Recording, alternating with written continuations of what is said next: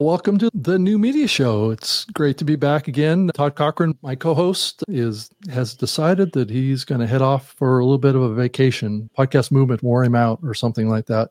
But my name is Rob Greenlee. If you haven't watched the new media show before, I occasionally will uh, be the lead host on stuff when Todd's gone. Now that I have a an account with StreamYard, I can jump in and say, "Okay, Todd, go off and have your vacation. I'm going to continue the show." But I'm really lucky to have Deirdre Tshien with me from Capsho and podcast movement. And yes. welcome to the show. Deirdre. Thank yeah. you. I feel like I'm the poor, a poor stand-in for Todd. I've got big shoes to fill for sure.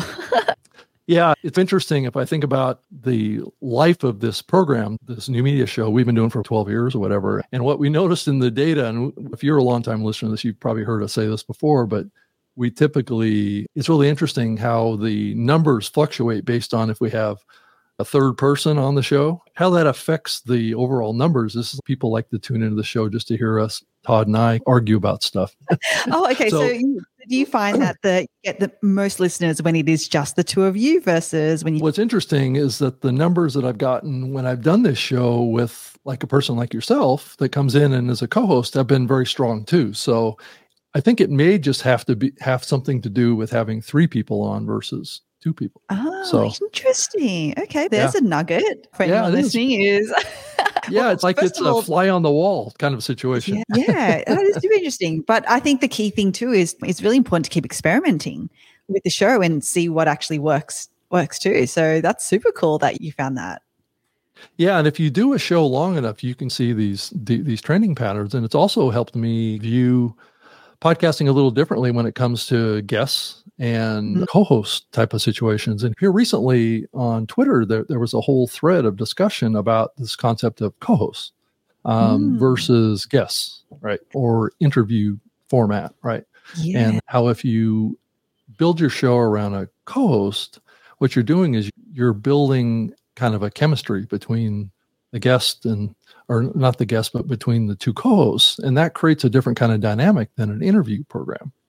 Yeah, and, and a lot of audiences like that because any given listener may not like me, but they may like Todd, or they vice versa. But both of us are usually always there. But anyway, I didn't want to bring you on to talk about that kind of stuff necessarily, but it's an interesting kind of juxtaposition of how people perceive podcasting and it's we, we've learned a lot about it over the years doing this show because we've tried a lot of stuff yeah and i was just going to say because it has a very radio feel to it right when it's just two co-hosts talking and having conversation yeah. which has it does seem like it's podcasting has taken on a different lens of yeah mm-hmm. it's either a solo or a guest interview style show so it's really cool to see that even the radio style co-host stuff is actually still really popular.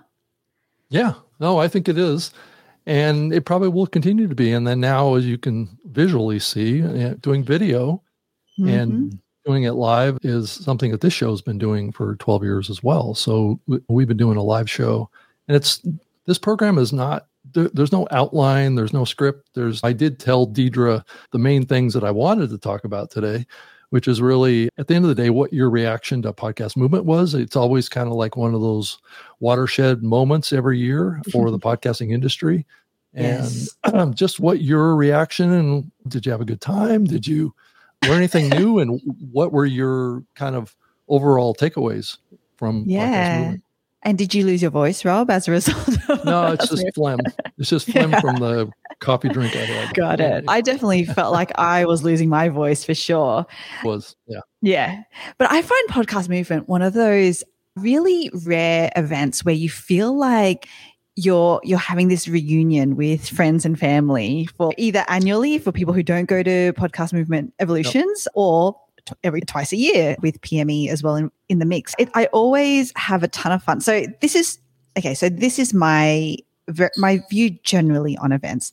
I am an introvert, so I dread the prospect of going to these events. I'm like all the way up and I'm getting on the plane and I'm like, oh gosh, okay, I have to gear myself up. But once I get there and I'm like seeing all of these familiar faces and get, getting to hug everyone. I think Rob, we had a good big hug yeah. when we saw each other. It's just, it's so magical. Like I love, that's why I love these events and especially podcast movement because of this very thing. Like people come back to it year every year, and that's the magic. You just yeah. get to see these people who are your friends and family again. It's so yeah. cool. Yeah, and I think that's the that's the magic of podcasting. Mm-hmm. It's a people medium.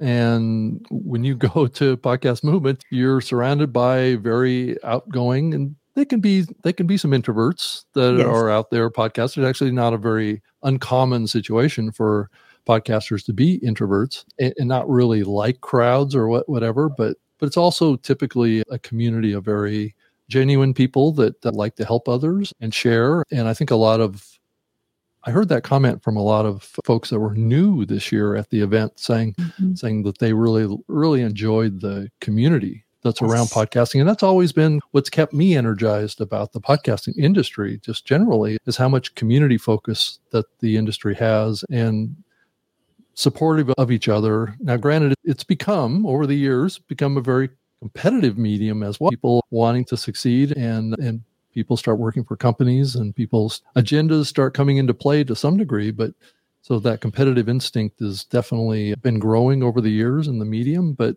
at the end of the day, all of us have a common passion and we all come together at Podcast Movement every year. And it's like you said, it's like a reunion. There's a yes. lot of people that I knew 10, 12 years ago that don't go to these events anymore. So there's been a changeover of new people um, yeah. that, that come to these events. So you're always meeting new people all the time when you come to these events and that's what also makes it interesting too yeah and i'd love to get your views on that transition what why do you think that has happened and what do you almost see as this with the new blood, I guess, coming to podcast movement? Like, where are you seeing this going? I think that it's going to going to continue to be like this. I, I, think that there's a changeover in the industry right now. I think that the Gen Z community is going to have a huge impact on the direction and the the population of the podcast industry. I, I think that mm-hmm. younger generation is coming in and it's inspiring a very rapid growth in the listening and consumption side because of the type of content that's being produced in the medium. So we're seeing al- almost like a generational shift that's happening in the industry, and and this, and really what really I think makes that obvious is the conversation around video at mm-hmm. the event this year that has created, quite frankly, some consternation with some of the longtime podcast people yes. in the industry that that like no video belongs over in YouTube and YouTube's not podcasting. And so podcasting is only something that's consumed off of an RSS feed. And that's the perception. And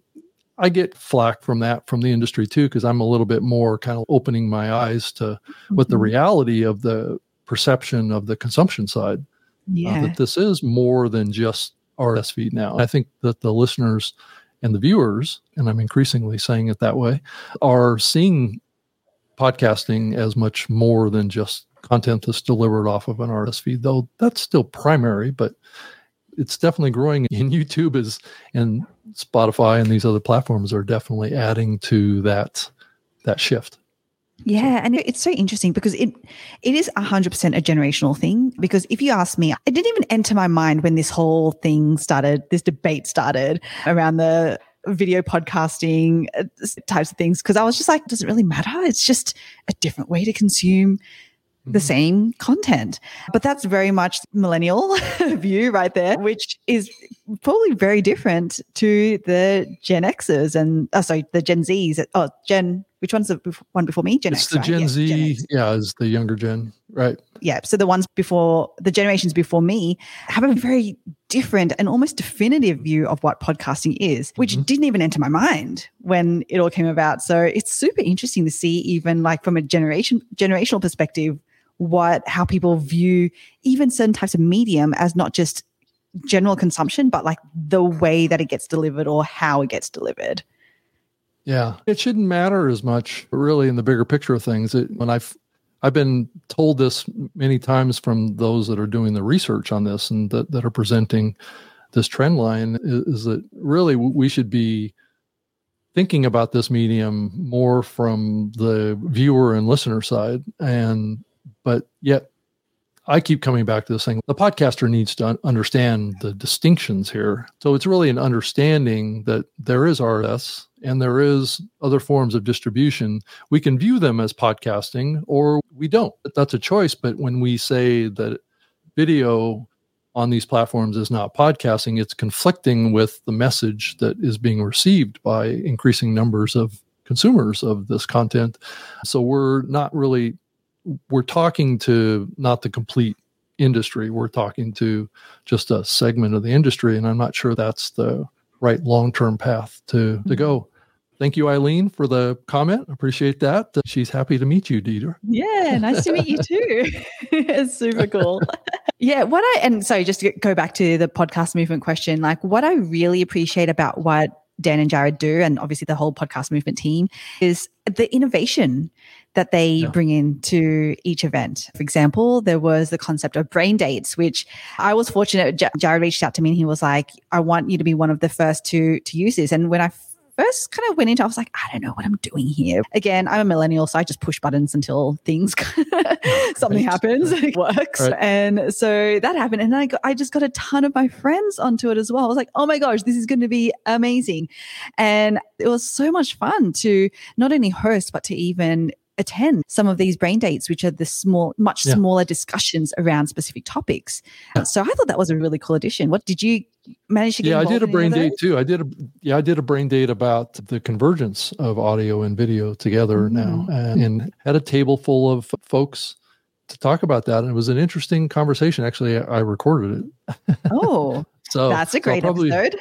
yeah, I'll be putting it out. Yeah, I did 12 interviews and 12 recordings at Podcast Movement with the new uh, Nomono sound mm. capsule device that I have. I remember, here. yes, us yeah. using that. that's, yeah, a, that's very definitely. cool yeah. I had a fun time going around and just clipping on these little lapel mics on onto people and clicking the record button and forcing them to do an interview. no, well, I wouldn't say you, you forced. Uh, there was a well, little bit of. I pushed it on them. I, I said, "I want to record this if you don't mind. Uh, I just need to clip this onto you, and if you want to be careful what you say, that's okay." But that's the opportunity of, of, of a device like that is that it's so simple and so easy to actually yeah. get recordings and things like that. So I had a fun time at Podcast Movement this time. Probably I was there representing StreamYard too. So I, the whole spectrum. So you think about me focusing on an audio device, audio only device, and then talking mm-hmm. about audio and video.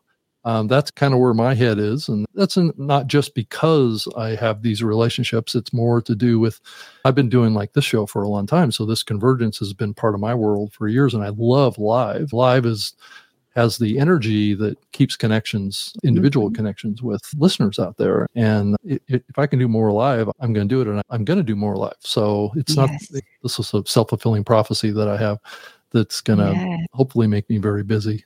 yeah. And on that too, we talk, and Harold, hello, Harold is asking what the hottest three topics of this year's podcast movement was. And definitely up there was AI, as we can probably imagine. And I know, yeah. Rob, you wanted us to talk about AI, but the reason why I'm bringing it up now is because I'm actually in the middle of this five day challenge that we're doing in conjunction with Molly Mahoney, who is, she does live streams all the time. And it's, this is essentially a live stream repurposing challenge using AI. And it was really cool. One of the things that she said about going live is that increasingly what we're going to find in not just the podcasting industry, but really everywhere is that AI is going to become a bigger and bigger way that A, mm-hmm. content's created, but content is also amplified. And if we want to c- continue creating that connection with our audience, if you if we want to actually be seen as the authentic human that we actually are, live and live streaming is actually going to be the future of how we do that because AI can't be here as me, as Deirdre talking to Rob. It's That's right. it has to be me going live. Yeah. So yeah, it's actually a really cool intersection what you're doing, like bringing the video in, the podcasting, and increasingly the AI part to it. It's a really cool Venn diagram that starts to happen. Yeah. Though I would say that the obvious next question is that it's probably technically might be possible for an AI to host a live show. We shall see.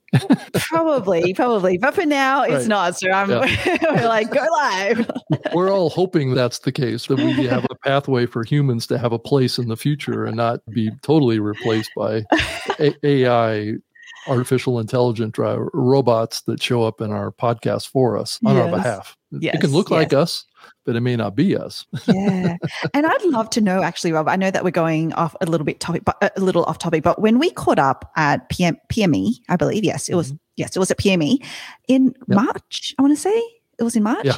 We mm-hmm. had a full on discussion about AI and the future of AI and our respective dystopian views on yeah. where AI is going.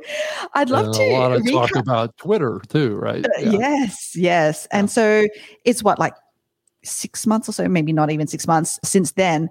I'd love to get your thoughts now on what your views are. Are they still the same? Have they shifted slightly? Have they deepened?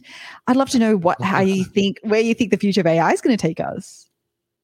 Yeah, I think that the interesting just to say what we talked about back then, it was more about what I felt that Elon Musk had in plan had in store for his acquisition of Twitter and why he wanted to acquire Twitter. I think gets back to where he wants to take that massive amounts of human data that uh, has been gathered by Twitter over the years. And if you think about what he's working on, he's working on Neuralink, He's working on, mm-hmm. I don't know if you just saw his announcement that he he did a, a live video in a Tesla vehicle demonstrating full self-driving 12.0 and okay. what that car what that means is that his full self-driving software with the 12.0 upgrade will be the car will be driving itself based on AI technology mm-hmm. and it's based on a what's called a, a neural net not mm-hmm. code just to give you an example of what that means is that uh, there's no code in there that tells the car to stop at a red light. It's all learned or, through all of the other cars that stop at red lights. It's a, it's all done through video training. So yeah, the crazy. the AI has been developed to really replicate the human brain and think about how we gather information from the world and what causes our ability to navigate the world. It's through our vision, and through our kind of instincts that are built into visual training that we've had over our entire lives. And that's exactly what Elon Musk has replicated here is the ability for the AI to learn visually and to interpret that information into actions on the part of driving the vehicle. And he quoted in there when he was doing this demonstration how smooth the car was and how it drove just like a human because it had been trained by videos that were coming out of actual human drivers of the Tesla vehicles. Each of those cars has up to eight video cameras in it. And so the, it's gathering lots of data around lots of driving situations. I think it's 4 million cars that are gathering data. So you start thinking about just the vast quantities of visual mm-hmm. data that it has for that, that machine learning model to pump into the AI engine and there's no code that says stop at a stoplight. So it's I think we're at a that was a huge inflection point, and I'm not sure that everybody really fully grasps what that means. I don't know what you yeah. think about that. Hearing that, I, I'm assuming you heard about that now for the first time, but yeah, I, yeah, because I guess I don't really follow the the goings on of Tesla, but I do high level somewhat follow the goings on of Elon Musk. And he's one of those figures that is brilliant. And you can, and I am like in awe of the brilliance, but also I'm incredibly pretty terrified of what is coming and the yeah. power that he holds because and i think this was at the heart of our discussion even previously rob which is imagine the amount of data human data that he has access to between owning the roads with Tesla and the human discourse conversations in Twitter now X, even like the satellites that he's funding over third world countries and stuff with SpaceX oh. now. Spa- like there is a, there is so much data that this oh, yeah. one person has access to, and when you think about what one misguided decision or one, it's scary, right? What could be happening?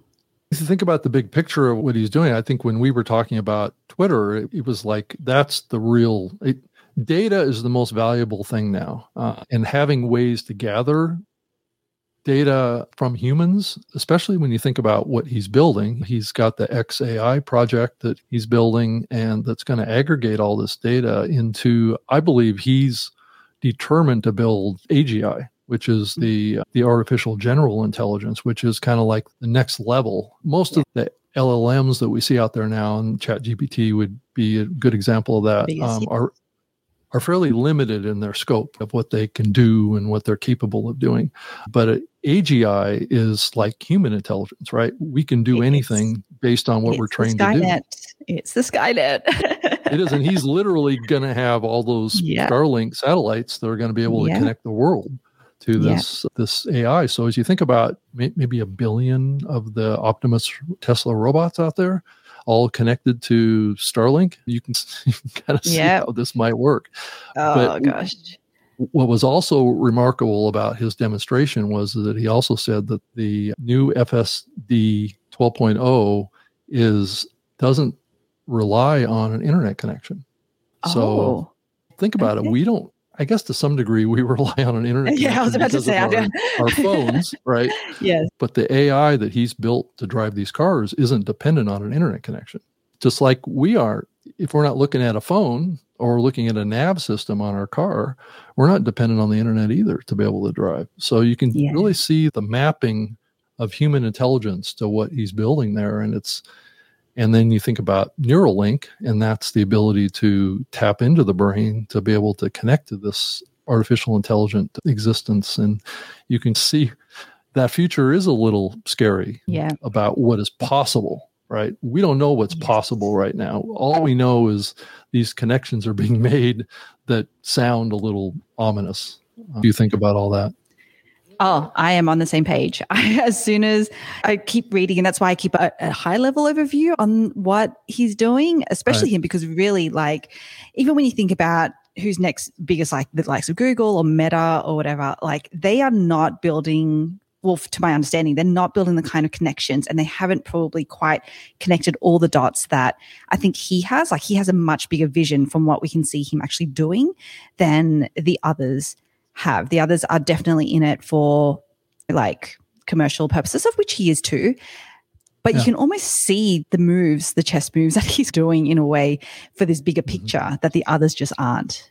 Yeah, and I've got firsthand experience. I've got a Tesla Model 3 myself, so I'm actually using the some You're of the contributing. I, I, am contributing. I don't know if that's a good thing or not, but I'm definitely, and I'm also a shareholder in Tesla too. So I uh, um, so you want I, Skynet to to take over? The- no, I don't want Skynet. I just want the stock price to go up. That's all I want. got it. So, got it. however that happens, I'm probably okay with that. But, but okay, still, all right, cool. Know, just in the spirit of full disclosure here. So anyway, Harold Gilchrist just posted a comment. Were, were, there a lot of vendors showing new creative podcasting products at Podcast Movement? And I would have to say, yeah, there was a few of that. I would put the Deirdre in there too with Capsho. But AI, there was AI on display at Podcast Movement, and there were new recording platforms and there were new things, and which is always the case at Podcast Movement. I think new companies that are coming up that want to reach the podcast market will get a booth, and that's what it did. StreamYard was there for the first time, and, and Nomono was there, and that's that a recording device that uses AI as well and increasingly even StreamYard is using AI technologies. I think that there is a convergence happening. And as you think about what happened between Squadcast and Descript just a couple weeks ago, it's another example of kind of this convergence of the these AI publishing and post production type of publishing platforms that we're seeing, and of which Capsho is one of those, of trying to connect up the recording and making of content with what you do with it after you make it yeah, I would love to get your thoughts on what you thought because you're pretty. You've been in the industry for a while, Rob, if I can say so. I think 2004, right? Yeah. Yep.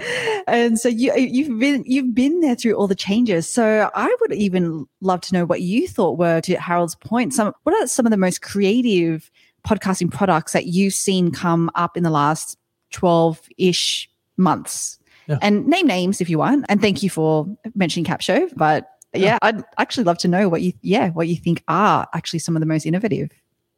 Yeah, I think right now, I think it's just the post production publishing AI products right now are the most in- interesting. And I think what we're going to see is increasing I- integrations into the content creation platforms. Mm-hmm. And as the AI contributes to even some of that, it's going to be interesting to see how far that goes. Are we going to see a platform that does the creation, the post production, and the publishing and the distribution all in one platform, which we haven't seen yet. But I do think that it's probably likely coming.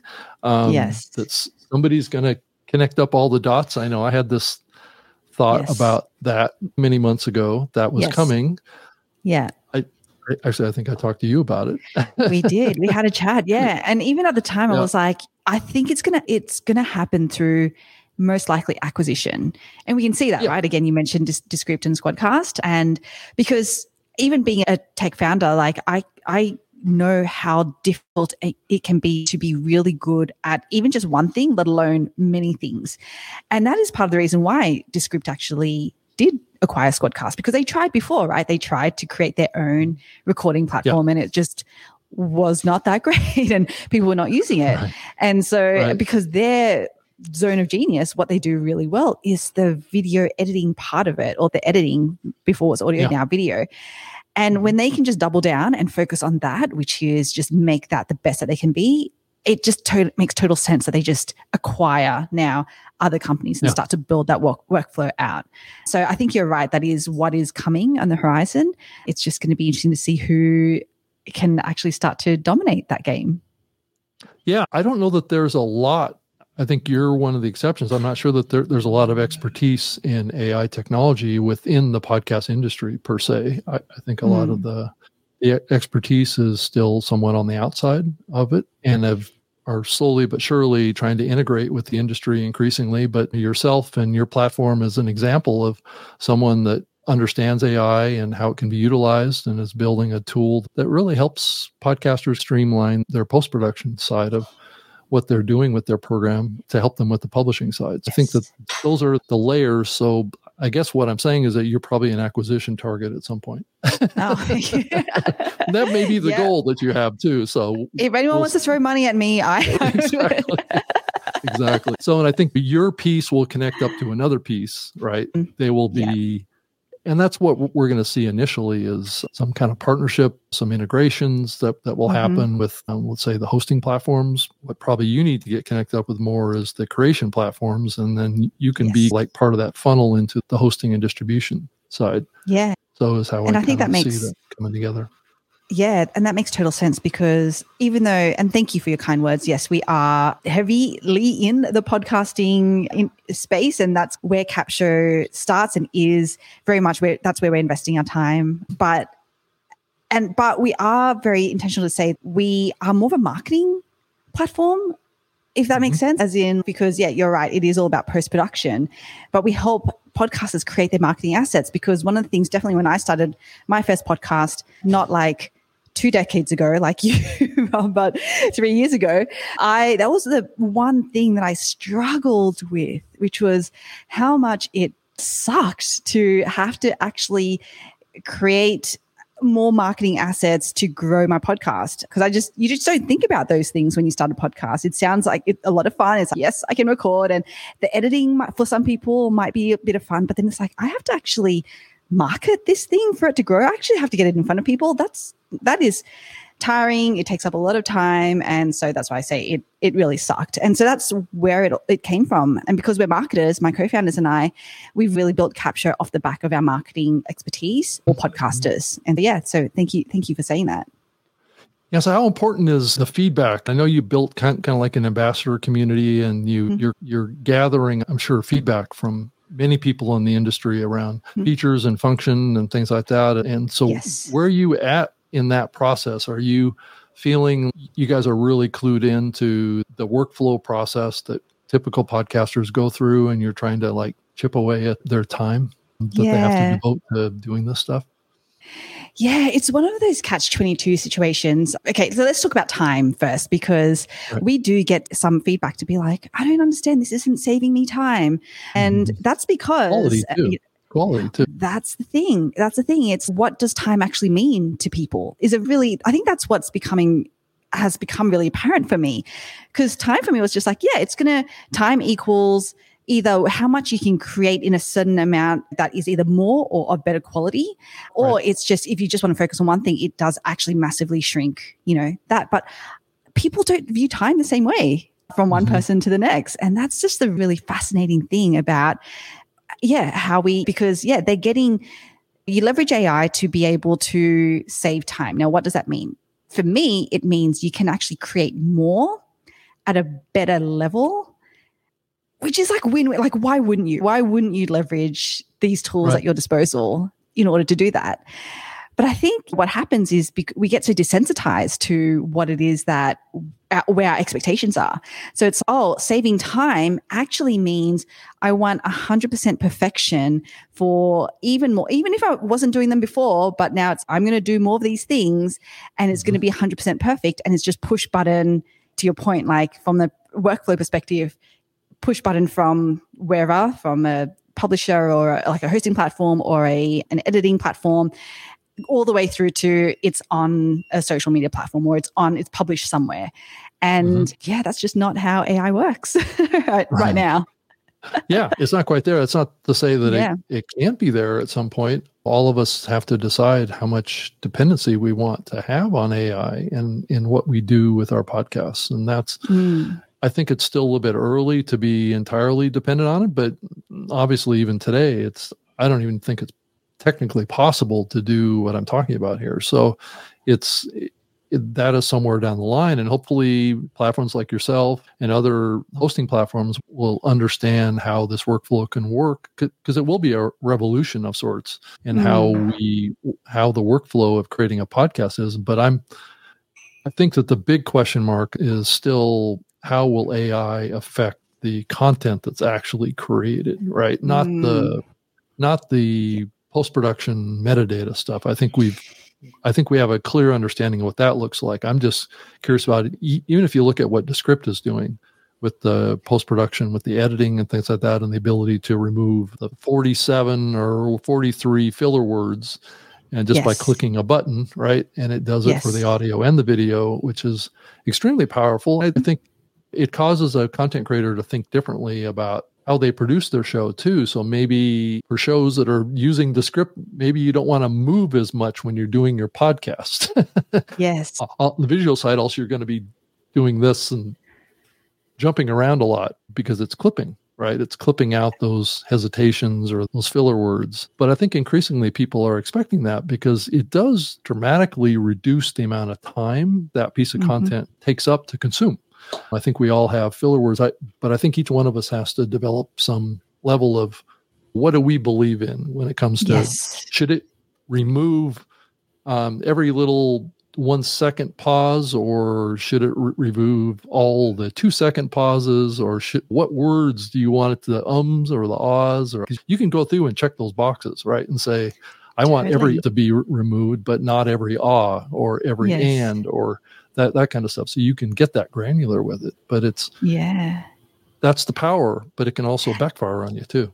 and it's and it still takes time, right? Like to right. your point, you can we have these right. tools now that can help, but still at the end of the day, you, as the human, you still have to make the decision, which is actually the really interesting interplay between how we as humans and creators actually do work or leverage AI. And that's to my point. It's like we can think that saving time is we just click the select all, remove all the ums and ahs. And that saves time in an absolute term, we would mm-hmm. think. But then, to, but then what you're saying, or what I think you're alluding to, which is, is that actually the quality that you want to be producing? Right. Because sometimes the ums and ahs. It's okay to have the ums and ahs. Right? It makes right. us human. And that's how we actually continue to create connection. And so that's a really interesting dynamic I think we're going to see playing out is everyone will have a view. I'm very staunchly every time I get asked about AI and especially in the workflow, I'm like, I really would recommend continuing to lean into the humanness where it makes sense, which is in the content creation, part of right. it and in the wherever you're trying to connect. So even this, we talked about going live at the beginning of this, and it was because going live is actually such a great way to create that connection with people. Mm-hmm. And hey, let's just keep bringing the humanness to this and then leverage AI where the humanness where it can actually make the human process more efficient if that makes sense. So yeah that's it's going to be interesting to see where people land on either side. Yeah it's you can really i use that clip feature for a lot of the stuff i'm doing now and i find that the content's a little bit better because it feels like it's more concise. It mm-hmm. has less because i i tend to when i talk sometimes i contemplate a little bit and that can be okay. If you talk about like a live radio program or something like that, yeah. especially is that sometimes it's okay to have kind of a moment of contemplation, especially if you say if you're if it's a dramatic moment, you just kind of say, This is the way it is. Are you sure that's what you want? And it causes your audience to think, right? Because you've driven a message to them. But if you use these tools to remove that pause, maybe that it doesn't have the same emotional impact. impact on your audience. For sure. Yeah. So yep.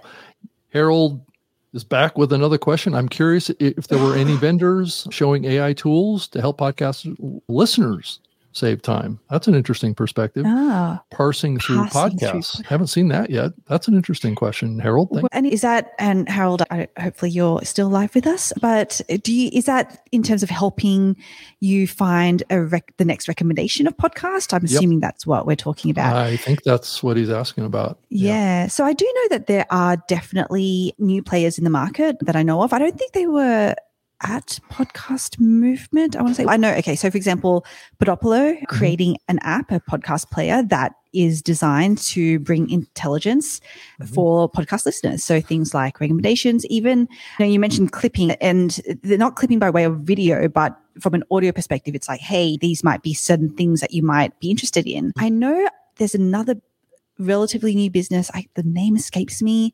They're doing more, they're doing it more from an educational perspective around going almost you can creators like like us can input our episodes our shows or whatever into this platform. And based on the what the listeners have said that they're interested in from an education perspective they'll actually surface even just like very relevant bits. So it's almost this algorithmic, like the search thing, mix out, uh, but only for podcasts. So there's, this, there's some really interesting ways that people are looking at this. I wouldn't say that there's any one big player that's really got this down, though. I don't know about you, Rob. Yeah, I don't know if that much effort that's being put in yet with AI technology, but one analogy that I can draw here that hopefully will help, I think, with that is that uh, how we've seen content discovery occur on YouTube with algorithms, things like that, is something that has been mostly missing from the podcast listening side, I believe. I'm not sure that there's as much intelligence behind the association engines and the recommendation engines that we've seen develop in YouTube come to podcasting yet. But I do think that AI will have a role in that at some point. And I do think as we look at the big picture of of AI just in general is that it's going to learn about all of us and about our behavior with consuming content o- over time and it will be able to make uh, better recommendations to us but there there's downsides to that too. So it just depends on as we've seen with YouTube that the these recommendation engines can have certain bias. They can have moderation capability as well. They, but it's all keyed really and I think even YouTube is tapping into this, and I think a lot of the big listening platforms like Apple and Spotify or whatever are tapping into transcripts increasingly. And I think about mm-hmm. Capsho, and I think about Descript and these other platforms. Yeah.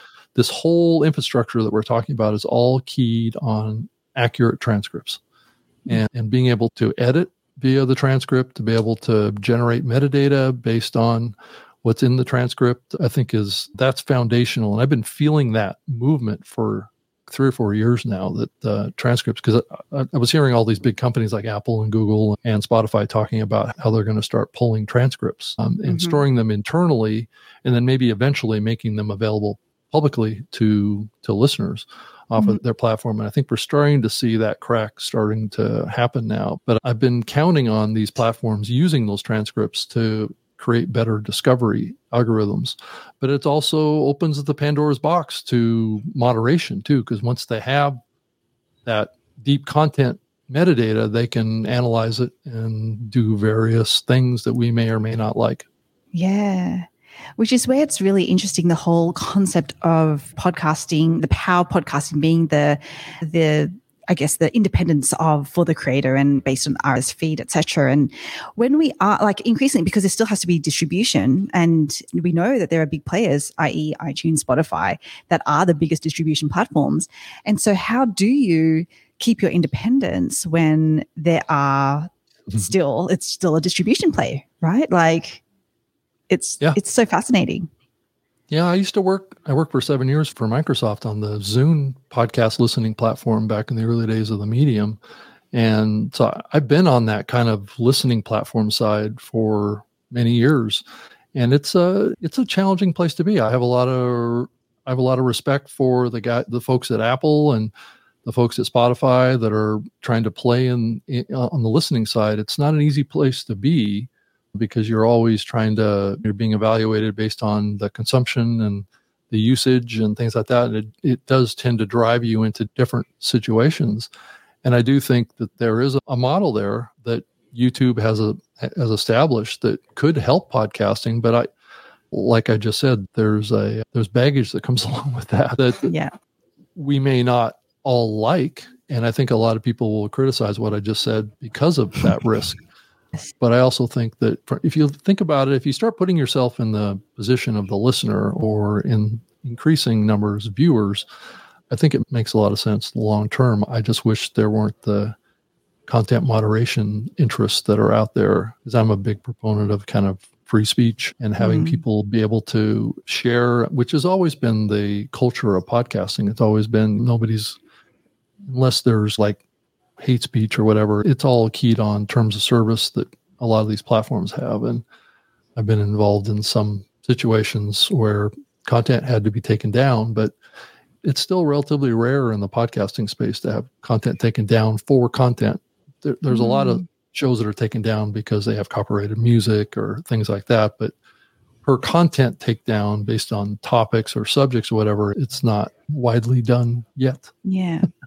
Yeah, which is this is a whole nother like can of worms worms that we could be opening around free speech moderation, things like that. Because honestly, I'm like you can probably tell from my accent that I'm not from here. I live here right. now, but I'm not from here. And so we just don't have the same kind of I don't know how we call it, deep ingrained feeling of right to this concept of free speech, if that makes sense. Like it's mm-hmm. such an mm-hmm. American thing, I feel that I just, yeah, I, uh, it's, and I look at it and I'm like, I get it, but I also think that Americans are a little bit crazy.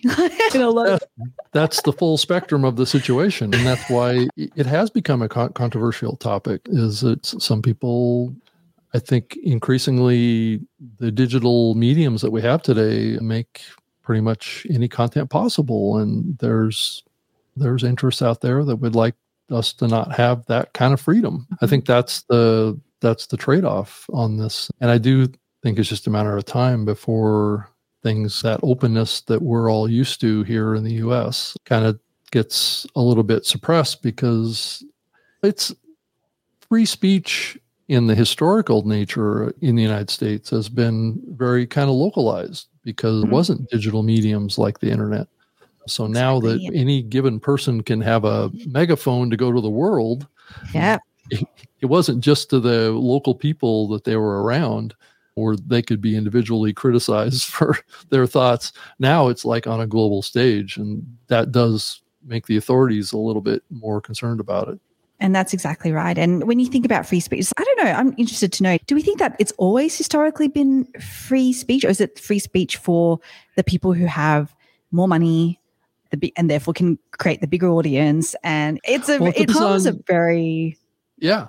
I think if you have heard what Elon Musk has said about this, and also uh, Alinda, the new CEO of Twitter, is that we believe in free speech, but we don't believe in free access to that speech. You can say whatever you want to say, but if you say certain things, it's not going to reach as much people. And there's a lot of people that push back on that and say, if I say something, it should go to all my followers. That's the gate that we're seeing increasingly be deployed against free speech is that sure you're free to say it but you're also not free to have anybody hear it yes yeah exactly and that's why it comes yeah. back to almost what i was saying before which is the distribution platforms actually they are and they know it they know how powerful they are. Yeah. And that's why we see, even in the podcasting space, to bring it back to podcasting, we see a lot of new players enter the whole I want to become a podcast player app, for example, because they know the power of being able to build that distribution because there's a lot of power in that. Just the problem is it's very hard to do. And that's why it does take a lot of money. It does take a lot of time. And a lot of new businesses just don't have either that money or time to do it. So it becomes really interesting, a really interesting conversation to be like, what does free speech actually mean? Because yeah. I just don't, we can be very purist about it or not. Either way, I just don't think that it's really working in the way that, eh, yeah, to, think, either way, I, either as a purist or not. Because when the US Constitution was made, there was an amendment in the Constitution that does preserve free speech in this country. But that was written in a pre internet technology timeframe too. I think it's going to be interesting to see how that plays out. Johnny, thank you for the comment. Hello from Santa Cruz. I Hello. appreciate you joining us. So thank you for joining the show. I appreciate it. And but yeah, so we'll see. I think yes.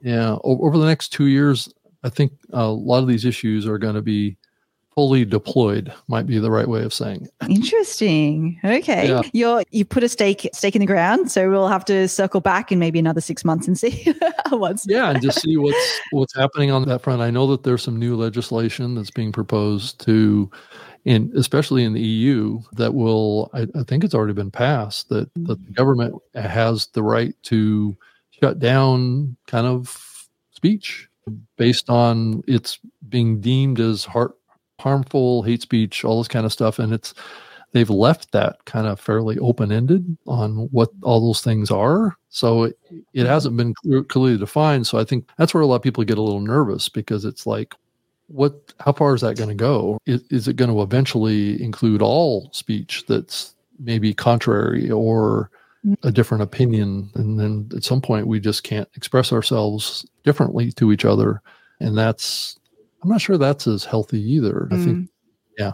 We won't have any difference of thoughts because Rob, AI is going to take over the world. And right, is the AI going to have free speech? That's the question. is AI going to have free speech, but humans aren't? You know, what's going to happen on that front? Right. Yeah. Yeah. And even when you say that, it's what's fascinating is you go, is there a reason why the EU, for example, are keeping it really open?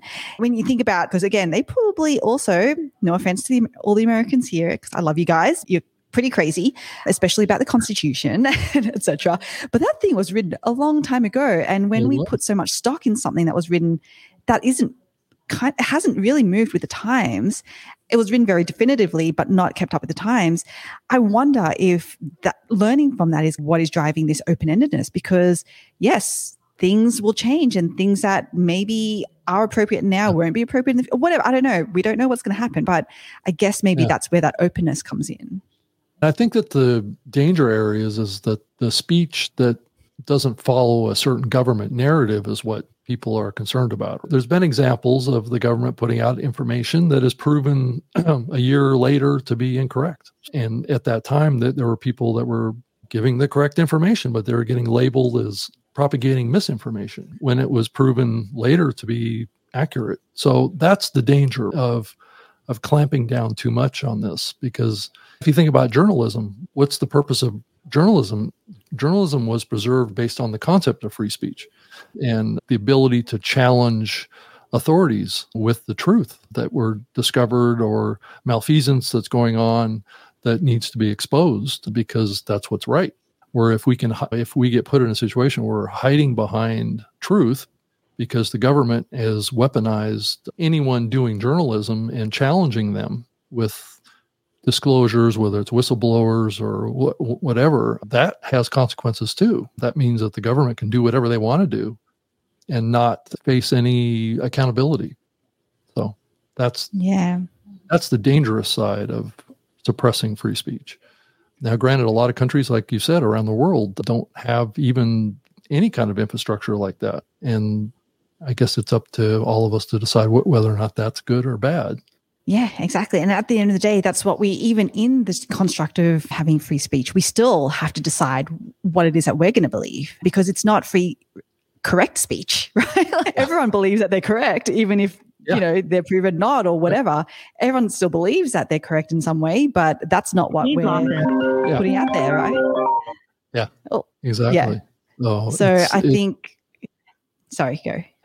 Yeah, I think we went down the rabbit hole on the free speech. We really thing. did. Um, I don't want to plant okay. my flag in the ground too much on that. Okay. I've been around l- long enough to seen the evolution of this. I did a radio show for many years back in the early 2000s about the internet and the web and back then I thought it was a utopian type of situation with the internet is that everybody was going to be able to freely communicate with each other and we were going to have this kumbaya moment that everybody was going to align on everything and everything was going to be much better because everyone could communicate with each other but i guess i didn't take into account at the time that human nature is human nature right mm-hmm. there are people out there that will use that freedom to harm others and of course i don't think any of us want that this internet thing that we've allowed to come into our lives is has two sides. There's a good side and there's a there's an evil side to it too. As with everything, like we're we are 100% going to see that even with AI or any other new technology. There's always going to be because and it's not that the technology itself is the bad thing, it's just always going to be bad people utilizing it in in right. certain ways. So it was actually an interesting debate that again came up with when I was having a chat to Molly this morning and around you know, is AI because I think she mentioned, oh, that's right. She was talking about 11 labs. If no, if people don't know about it, you can basically use it to clone your voice and, or other people's voices. And basically yep. you can even record a whole podcast episode with it. Don't say um, that to record other people's voices. and the the good thing is, yeah, it can save you time and it can be a lot of fun when you're using it for the right reasons. But we also know that there are people who use it who are going to use it for really bad reasons. There's going to be an uptick in scam calls and things. People just using these clone voices to scam people. That's just going to happen. And all that kind of stuff. Exactly. There's a whole company out there. I don't know if many of you saw the fellow that was impersonating Tom Cruise that was that has been out in Instagram and these platforms. He actually has a his own AI company that is mm. promoting this concept of creating deep fakes. so that is crazy. Yeah. He's got the whole like you can this technology will actually replace the just the face part and the head part of any video. So you can actually, you or I could go out and create some video out there and then just put some celebrities head on it. yes. Yeah. Which is exactly where the actor strike right. is stemming from. Right. Like it's, so, yeah, it's so crazy. Yeah. So it does make you wonder if we all need to create our own clones at some point just to compete with this. But I do, it does raise this question. I do another show called Trust Factor. I, it's a show on on YouTube, and I think I'm gonna I'm gonna do an episode on deepfakes at some point mm. and just talk about just our increasing. And this applies to podcasting, it applies to YouTube and whatever. Is there's going to come a time when we're going to have to either have some sort of a notification and whether it's YouTube or in wherever we're consuming it, that this video was created by AI. There's going to have to be some sort of a identification.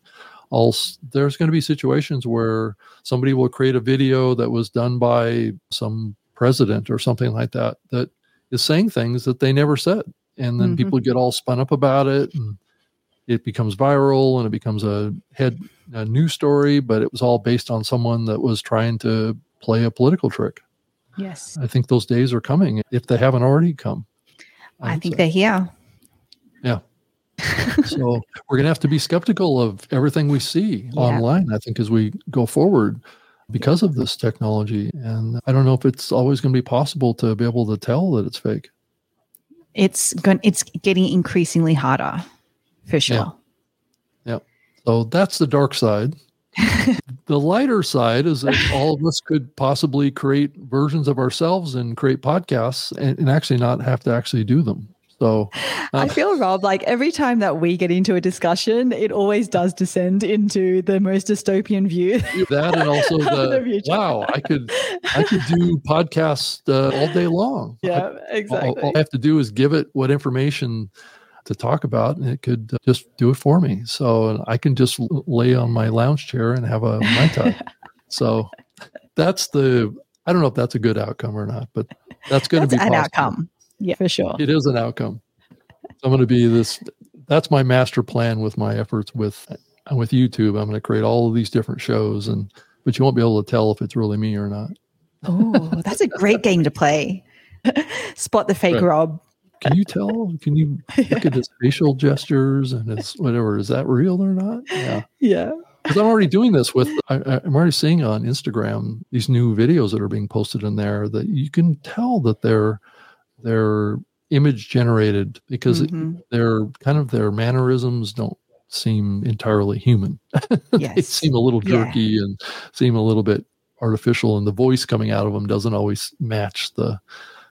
Not that is a big factor, but doesn't always match. But I'm increasingly seeing more and more of that.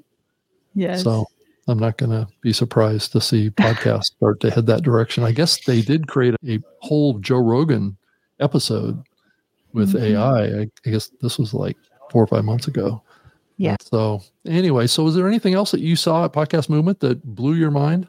I don't think it was anything that blew my mind, to be honest. I think yeah. there's a lot that's still happening in the editing space around people leveraging AI, etc. I we're obviously in the post production space on the AI side, and I know that when we launched 13 months ago, it was incredibly innovative. We were the first in podcasting to do what it is that we do. So mm-hmm. I, I can't say that it's it doesn't feel innovative now because and maybe that's just me because I've been in it for for a little bit longer, but I think that there's still definitely a lot of I guess education around which is what we're doing having these discussions around how it is that podcasters can be leveraging all of these new emerging technologies for them for themselves. I think we're talking about there are already businesses out there that's helping you clone your voice that are that have AI actors. These are things that there are image generation tools like like Midjourney, etc. Mm-hmm. So it doesn't feel anymore there's going to be something that's going to blow our minds. I think we're seeing a lot of the things wash out right now around the possibilities. Things are just going to get smarter. They're just going to get a lot deeper in each of those aspects. That's how I see this evolving for sure. Yeah, well, while I have you, let's talk a little about Capsho too, and I can I can pull it up too on the screen here, and we can kind of you can run through with us a little bit about it. Yeah, um, I can. Oh, I can share my screen if that's helpful, Rob. Oh, here I can do it. Here, I, I can pull it up here. Okay, so while Rob's doing that, yeah, I'd love to, to talk about Capsho. So essentially, Capsho is the fastest way to repurpose and market your expert content, and your expert content being a podcast, a live stream like we're doing right now. It could be video content. So anything audio or video, you can essentially put into Capsho, and we create all of the marketing assets for you. So what that means looks like is your title and description, your social media captions across all the different platforms, two types of email so a promotional email and an engagement email for your newsletter list a youtube description four types of blog posts a linkedin article and we a few weeks ago launched our creative studio which is really helping creators use turn that long form content into even smaller pieces of short form content. So we don't do for example the clipping yet. What we do is the smart identification of sound bites, the smart identification of quotes. Because again, we don't, we stand behind what it is that we do and why we do it and how we do it. We don't really want to be contributing to what I call the content vomit. So I don't really believe in the go from A to Z completely automatically. Clips are created for you. I know that you use some of that, Rob. So apologies for going counter to what it is that you believe in. But from our perspective, we're like, if we can just smartly identify, so we take the time out of you identifying those clips, mm-hmm. but you use a Descript, for example, or any other video editing tool to actually make it your own. That is going to become the power of how we leverage AI and keep our human, like the hum, our humanness, our creativeness, rather than everything have everything look the same as everyone else is out there. Sure. I pulled up on the screen kind of your my shows page on the in the tool itself. Is there anything in here you wanted to show us or uh, yeah, because I think that you're when you last used it, you probably don't have access to Creative Studio yet, Rob. Okay. I know that we're getting you, we're getting that yeah. fixed for you. Okay. So I can, I can show. Okay. Okay. My, why don't you do yeah, that? Why don't I do that? Okay, okay. Cool. I will shut um, that down, and you can show me the latest and greatest. Yes, let's do that. Okay, so the My Show screen looks very much the same, but the difference is going to be inside each of the. I was rattling these assets off, but essentially we look at all the different platforms that we can create content for. Our Twitter is like by threads. So you can actually, yeah, use Capsho to help you create your Twitter threads essentially, or mm-hmm. X, we should really call it now. Your emails, your YouTube description, LinkedIn article. It's like a long form content, and then the four different types of blog posts. And this is what I was talking about Creative Studio, which is where we do this smart identification. So, based on the action you want your audience to take. So, are you looking to raise awareness? Are you looking to get listens and views? Are you looking to get engagement? Basically, we will identify these 30 to 60 second clips. We can also mm-hmm. generate an intro and outro script for you to, because again, a lot of times these will come from our guests if we have guests, and your followers on social media aren't there for them. They're there for you. Want to be able to pre frame them and get them to watch your short form content. So that's why it's a really good idea to actually introduce the thing that you know you've clipped and then also create that call to action and so we identify it for you because can you imagine spending the time to actually find this but the beauty is once mm-hmm. we've identified it for you, it becomes really easy and simple to then just edit edit that out using a Descript or, as I said, any other video editing tool right. and putting all that together. That's what we do on Soundbites. Segments is like YouTube segments which is a three to five minute, very specific. So it actually will identify the chunks in your whole episode that goes to that goes to answering a specific question that you answered in your podcast because even like we did, Rob, we talked about a gazillion different in this last hour. And so what we've done here is just gone, we know that on YouTube, content that gets surfaced increasingly going to be those how-to tutorial, what people are searching and very direct and targeted. And so that's what we're helping here by identifying these sound bites and oh, these chunks and putting them together for people. We identify these one line quotes as well. And it's based on different, are you looking for a promotional style quote, a story style quote? That's what will, will surface for you. And we also have a short form script generator where depending on the questions, again, that was answered in your podcast and the type of audience action, it will actually generate a script that you can just record. Again, wow. use a teleprompter or Descript has one of those. One of the new features that they announced was the, the eye, like they can you can basically read this and then use the script, and the eyes will look like it's looking at the camera. It's crazy. yeah, I've been playing Again. around with that too. With, with, yeah. with, some of my, it can take a little while to process that. If you have like an hour long video or something like that, it can yes. chew along. Yeah. Yeah, Especially but these are like looking at the camera already. Right? Yeah, but these are designed to be just short form video content. So you can imagine like using something like Capsho based on one podcast episode that you've recorded the amount of content that you technically can create and put out there is insane. It's insane. Yeah. So yeah, so that's what we do. All right. All right. Yeah, I think that, that, that's awesome. And I'm sure you're always thinking about some new aspect of what you can do. Is there is there a roadmap of new things that are coming to the Capsho that you're oh, right. Yeah. Yeah i'm actually like software SaaS product it's that way. It's like yeah I, we're, uh, we're in this really frustrating place right now in terms of software where we have to somewhat down tools and stabilize the platform but it's fr- and it's frustrating because it's like there is so much more that we want we want to be doing. And so it's, yeah, it's one of those things where we need to, we know that we just need to stabilize the platform, but there's so much, Rob, that's coming. It's going to be pretty awesome. Yeah, that's fantastic. Deirdre, it was great to have you uh, on the show. I think we're going to wrap it up here and let everybody move on with their lives. So it was great to have you on. Thank you. Thanks for having to, me on talk about Capsho and then also to just talk about all these controversial topics coming out of podcast movement that are happening and that are really important to the future of what we're seeing with this medium. And I think it's important for all of us to understand these changes and see where the opportunities are for all of us to adapt. And because I, I know that's what I've been all about for the last six months is really trying to adapt to the changes in the medium to learn about because when I was working at one company exclusively, you get a little siloed. And I started in this industry working on the content side. So that's where my passions are. And it's always been. And that's why I really appeal to working with podcasters and creators is because I can